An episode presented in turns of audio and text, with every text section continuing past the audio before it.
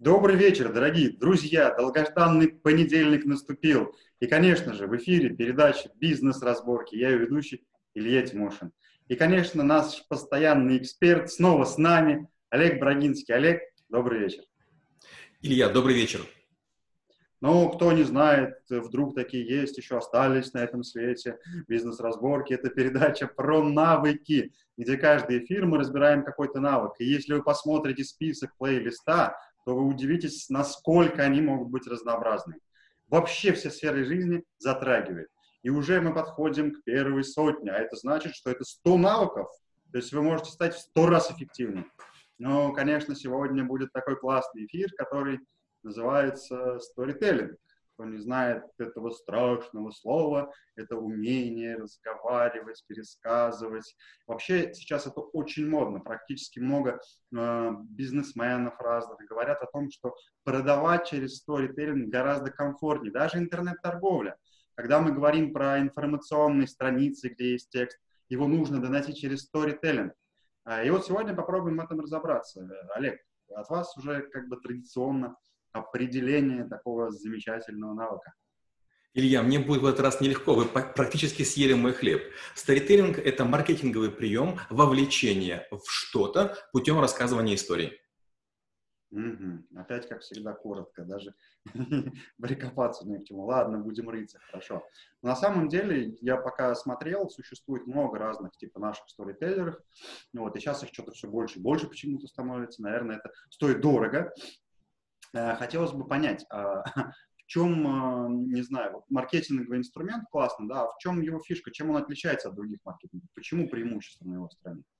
Давайте я расскажу еврейскую притчу примерно 9 века. Она звучит примерно так. В деревне пришла правда. Она стучалась в двери, но была столь ужасна, что жители отказывались ей открывать.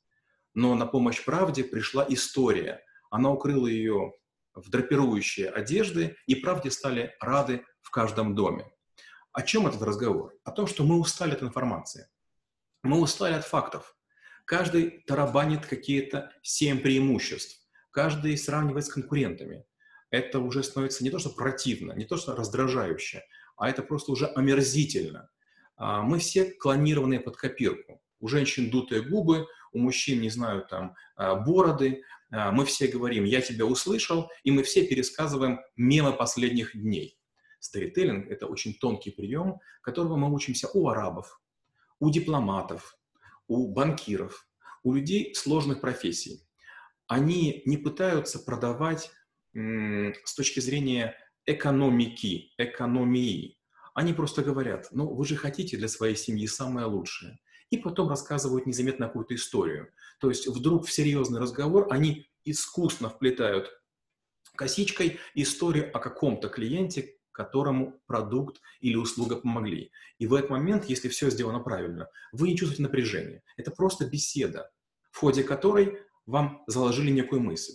И правильная история, она как маленькое зернышко падает в ваш мозг и начинает расти. Она прорастает в уверенность, что вам нужно поступить точно так же. И после этого, когда появляются первые всходы, вы добровольно и настойчиво приходите, делаете то, ради чего был посев. Mm, вот как это называется. Я просто так семинары свои провожу, а это оказывается вот о чем. Ну, я просто хочу людям как бы дать информацию, чтобы она им помогла, и получается, что приводишь примеры из жизни там учеников или что-то такое. А там, оказывается, интуитивно глубокий смысл был зарыт. А, хорошо, а вот тогда по-вашему сторителлинг, э, к нему ну, стоит как-то готовиться или это все-таки вот дано человеку? Нет, а, мы уже много раз говорили, и не зря мы с вами делаем столько навыков, не зря вы меня мучаете, ковыряете и терзаете столько эфиров. А, почти всему нужно учиться. Э, это касается и питания, это касается и сна, это касается и голоса, говора, это касается и сторителлинга. А, если вы никогда на коньках не катались, вы можете встать на коньки и даже какие-то, может быть, несложные пируэты вы сделаете. Но рядышком будут кататься люди, которые готовились к Олимпийским играм, и они так легко, рассекая, будут просто уничтожать вас своим доминированием. То же самое с историями.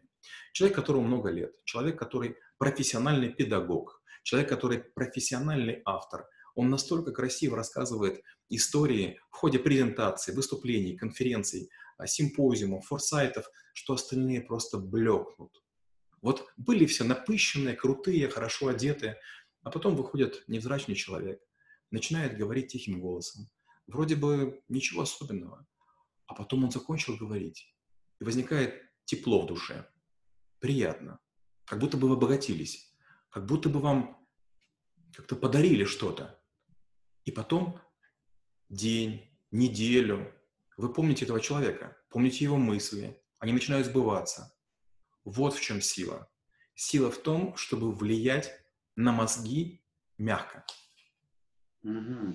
Ну, то есть получается, как, наверное, и в любом другом э, навыке или деле, да, если ты мастер, то никто не заметит, да, это, это делается настолько естественно, что как будто человек, ну, дар у него, да, такой, а он просто вот такой практик. Так, интересно, получается, хорошо. Тогда, если это вот э, у человека так откликается, да, в голове, там, в душе, то все-таки сторителлинг это больше вот из жизни нужно понимать. Ну, то есть есть, например, э, бизнес-тренеры, да, когда они что-то рассказывают, ничего не дзинкает нигде. Ну, потому что он сам это не проживал. Он не может мне передать только слова, состояния нет. А другой человек рассказывает то же самое, ну да, вот прям откликается. Но он проживал это. Или все-таки вот что, там вот в основе сторителлинга лежит? А, действительно, можно использовать э, как пример тренеров или учителей. Можно использовать спортсменов, которые совершили невероятные вещи, переплыли, скажем, океан или облетели Землю на шаре воздушном. А, некоторые из них прожили истории, некоторые придумали или украли. Это не суть важно. Дело в том, что любой текст нужно присвоить. Говорить от себя или от максимально близкого человека. И делать это нужно отрепетировав. Вот многие даже не догадываются, насколько это сложно. То есть каждому кажется, дайте мне в руки микрофон, и я чебучу. Наверняка есть много людей, которые смотрят на Илью и Олега и говорят, ребята, да я лучше могу рассказать. Так давай, сделай. Сделай 100 э, бизнес-разборок. Сделай их в эфире. Получи столько лайков, получи столько а, комментариев. И любой человек, который это сделает, он скажет, о, нет, что-то на камере плохо получился, у меня не такой свет, не такой микрофон, не такой ноутбук, я сам не такой, у меня речь костная, у меня неправильные слова, у меня неправильное одно, второе, третье.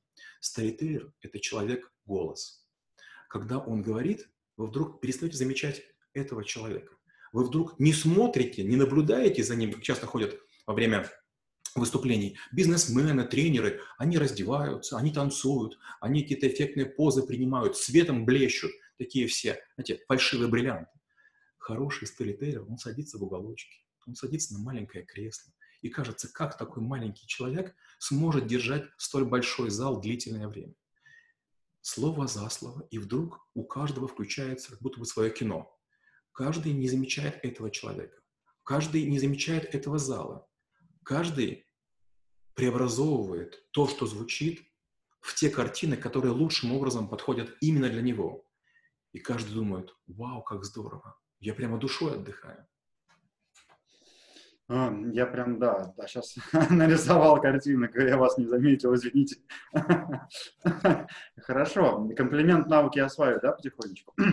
А, вопрос такой. Тогда вот, ну, получается, есть оратор, а есть сторителлер. Вот как, это вот это оно как-то взаимосвязано или в чем отличие? Я вот сейчас не понял, потому что по факту сторителлер он тоже оратор, и оратор сторителлер. В школе трэблшутеров у нас целая большая ветка, она называется коммуникация. В нее входит презентация, это о том, как сделать а, слайды, это выступление, как их произносить, риторика, как писать текст, ораторство, как произносить, голос, как управлять впечатлением, выступление, как себя подавать, сторителлинг, а, это квинтэссенция многих навыков. Сторителлеру презентация не нужна. То есть я могу нарисовать декорации слов. А сторителлеру очень важна риторика, потому что, помните, мы говорили, риторика — это наука о местном слове. Но обычно сторителлер не оратор. Ораторы призывают. Ораторы очень часто читают чужой текст. Это политики, это предприниматели, это люди, которым сказали выступить или им надо выступить. Сторителлер это человек, который своим главным оружием считает историю. Я же говорю, он вдруг появляется где-то, ситуация непоправимая. Многие раздражены. Стороны не могут договориться. И в какой-то нужный момент, когда повисает гнетущая тишина, никто не знает, что делать, раздаются несмелые слова. Извините, кажется, можно сделать так-то. Человек начинает давать свое предложение, потом туда вкрадчиво вворачивает историю, и вдруг все понимают, что это единственный человек, которого можно слушать. Он говорит правильные вещи, он ненавязчив, он убедителен, аргументирован, и с ним спорить не хочется. Вот что такое старитейр. Это человек, который понимает, что ничего у него нет, кроме истории. Это единственное, что есть. Он ее всем предлагает и через время завоевывает всеобщее уважение. Mm-hmm. Да, да, интересно. Получается, да, оратор это как-то шаги к сторителлеру, к профессиональному. Ну вот э, классный пример сейчас был, когда, ну да, вот такая ситуация напряженная, и сторителлер вдруг выруливает ее. Но тогда, получается, это же нужно еще и чувствовать каждого человека, это нужно еще быть и псих, психологом, там, ну, вы знаете, Илья, вы абсолютно правы, но я еще ни разу не видел психолога, который был бы хорошим сторитейером. Знаете почему? Потому что многие навыки, они человеку внушают эм, фальшивый контроль. Врачи, педагоги, тренеры, коучи, менторы, руководители, они почему-то уверены, что их голоса, их медалей, их погонов достаточно, чтобы кого-то убедить. Но сильнейшие сторителлеры, они не используют галстуки, они не используют визитные карточки, они не козыряют своими компаниями, они завоевывают словом. Я часто так поступаю. Я обожаю быть на стороне переговорщиков, когда вот мне говорят, Олег, слушай, нужна твоя помощь. И все говорят, слушай, оденься получше, на машине на своей приезжай, типа, не надо брать этот Мерседес, там, такси. Ты давай, нагони страху. Я говорю, ребят, послушайте, если можно, я забегу после спортзала я буду взъерошенный, у меня будут там, не знаю, красные щеки, а, возможно, там, а, там у меня будет там, слегка растянутая, там, не знаю, верхняя, там, как называется, фуфайка. А, вы увидите больший эффект. То есть, если ты заходишь круто, от тебя требуют нечто невероятного. То есть, ты должен быть там Джеймс Бондом, Индиана Джонсом в одном флаконе. А когда ты выходишь, заходишь как дворник, от тебя ничего не ожидают. И вот завоевывать без одежды, без внешних атрибутов, без портфеля Прада а, аудиторию людей, которые напыщенные индюки, вот в чем крутизна. То есть вы вдруг показываете, ребята, да я вас голыми руками сделал. Мало того, вы с этим будете согласны, вы будете еще и благодарны. Вот в чем крутизна. Да, вы сейчас говорите, а получается, знаете, что я из своего опыта достал сейчас? А, когда ты перестаешь вот этими внешними атрибутами жонглировать, да, то и у человека, у него психологическая защита ослабляется, да, потому что ты, как вы говорите, заходишь в такую напыщенность, сразу какая-то бронь включается, пока ты ее пробьешь, это тяжело, а когда ты приходишь я дурач, ну, в смысле, я такой простой парень, вроде, а что защищаться-то, да, и начинаешь уже проще, защищаться проще. Да, классно, хорошо. А, ну, не знаю, посмотрел сейчас какой-то молодой человек или девушка эфир до этой части и думает, угу, с чего начать? Ну, первое, конечно же, надо понять, что такой навык есть. Большинство людей поверхностно, узнав о этом навыке или другом, говорят, это фигня, это я умею, у меня получится. А многие юмористы, многие э, артисты разговорного жанра тоже впервые выходя на сцену ожидают, что им хватит опыта. Нет, к сожалению, если вы не рассказывали истории там 10 или 20 тысяч раз, у вас ничего не получится. Например, какой использую прием я? Я часто беру и цитирую свои же статьи если я не знаю, о чем говорить. Благо, у меня статей уже скоро будет 2000. То есть у меня уже есть структура 2000 тем. Но вы правильно сказали вопрос, меня все время как бы возвращаете на землю, чтобы принести пользу. А если мы говорим про молодых людей, ну, если мы решили, что сторителлинг нам нужен, нужно навострить ушки. И истории нужно профессионально собирать. Раньше были анекдоты. И кто расскажет свежий анекдот, тот завоевывал всеобщее уважение. Теперь это истории. Естественно, священные книги не подходят. То есть Библия, Коран и другие, к сожалению, ну, их многие читали, а может, к счастью, извините, их читали, поэтому их не перескажешь. То, что сейчас публикуется в интернет или то, что там есть в СМИ, тоже. Поэтому вам нужны какие-то уникальные способы получения истории. естественно, один из лучших форматов – это ваши истории или ваших друзей. Они, скорее всего, не очень распространены. Дальше надо понять, какой есть инструментарий. Например, есть такой инструментарий, он называется «магический камень». Магический камень, экскалибур, у него много названий, у разных авторов разная механика.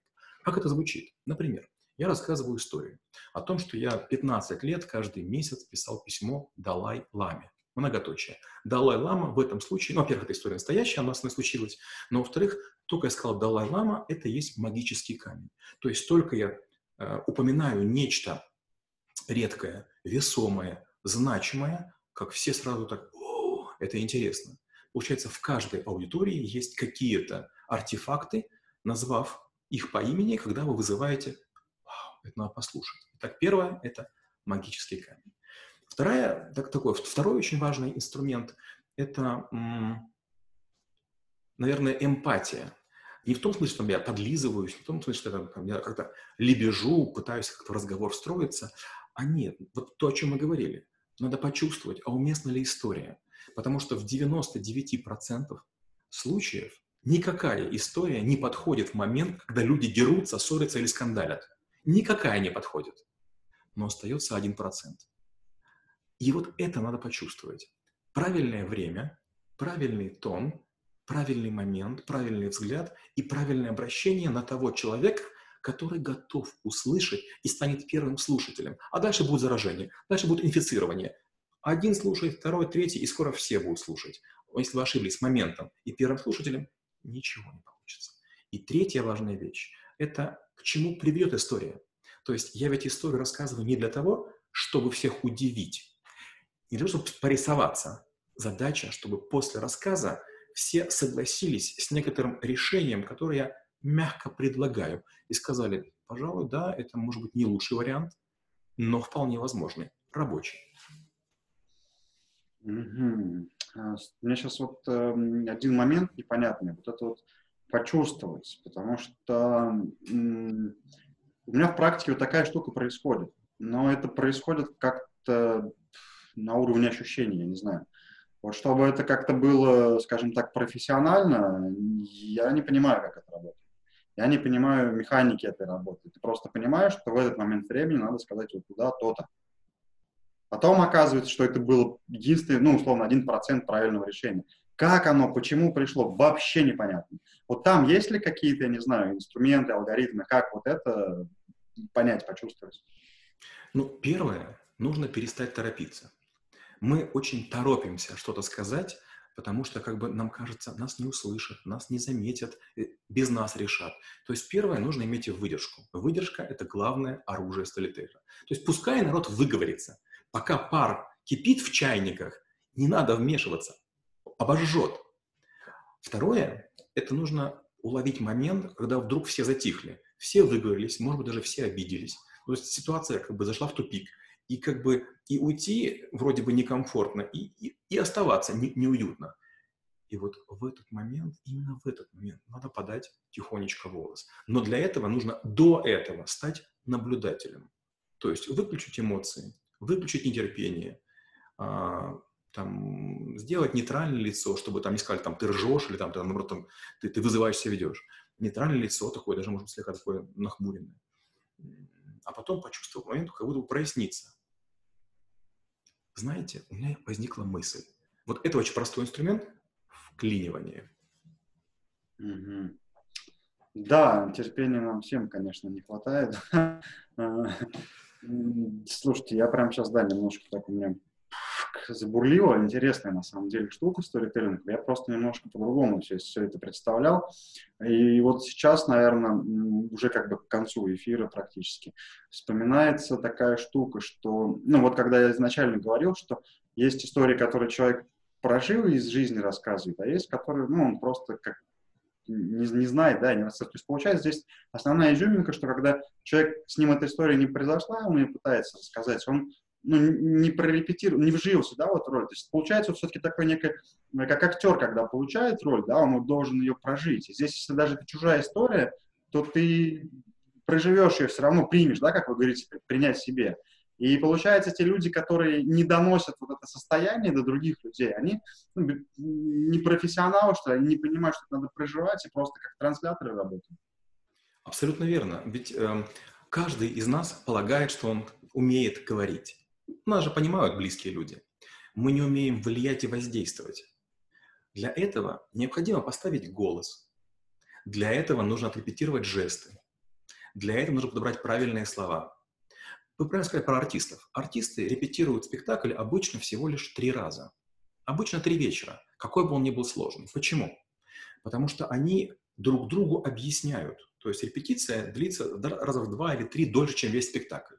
Я где-то остановлюсь, становится мой партнер, с которым мы разговариваем, или партнерша, и я объясняю, как я представляю себе свою роль, она или он, как они, а потом мы вместе согласовываем наш дуэт. И потом мы как будто проживаем маленькую жизнь. То есть на самом деле никто слова не учит, и партии не учат. Есть большая вероятность, что услышав один и тот же концерт, спектакль несколько раз, вы вдруг удивитесь. Хм, так они же не по тексту разговаривают. В этом и есть крутизна. То есть чем чаще вы рассказываете какую-то историю, тем точнее будут ваши слова, тем правильнее будет посыл, тем тоньше будет ваша мысль. Угу, хорошо, забыл в самом начале спросить. А, как э, проходит обучение в школе и на выходе что получает человек? Мы, когда начинаем обучение в школе, я всех прошу придумать какую-то историю, которая волнует, то есть то, от чего поет сердце. Вот что сейчас хочется поделиться. У каждого человека в каждый момент времени есть идея фикс. Кто-то хочет автомобиль купить, кто-то делает ремонт в квартире, у кого-то, не знаю, там цветет жимолость. И вот у каждого человека всегда есть прямо сейчас чего сказать. И люди врубают полную мощность и говорят, у меня есть идея. И через время все такие грустят, скучают, ничего не слышно. Как бы и человек заканчивает, и так извиняющийся, как бы, ребята, вы меня оставили, вы меня бросили.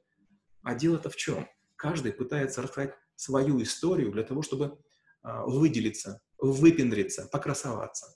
Рассказывать надо в интересах других. Я часто говорю, три критерия хорошей истории. Польза, уважение, новизна. Не о себе нужно говорить, а о том, что в такой ситуации могли бы другие люди или были другие люди. Была некая драма и борьба, которая к чему-то привела. Но в истории есть хорошее решение, которое привело к счастливому концу. Вот такая должна быть история. Никого не интересует лично вы и ваши впечатления. Каждый думает, а могу ли я примерить этот костюм? И если в какой-то момент становится очевидно, что какая-то деталь костюма не подходит, вас дальше не будут слушать. И наоборот, вы одели одно, второе, третье, а оно все подходит, и мне, и второму, и третьему у людей глаза зажигаются, время останавливается, микрогипноз, вас все слушают и говорят, слушай, спасибо, это было здорово, потому что вы рассказали каждому историю про него. Рассказывай историю свою.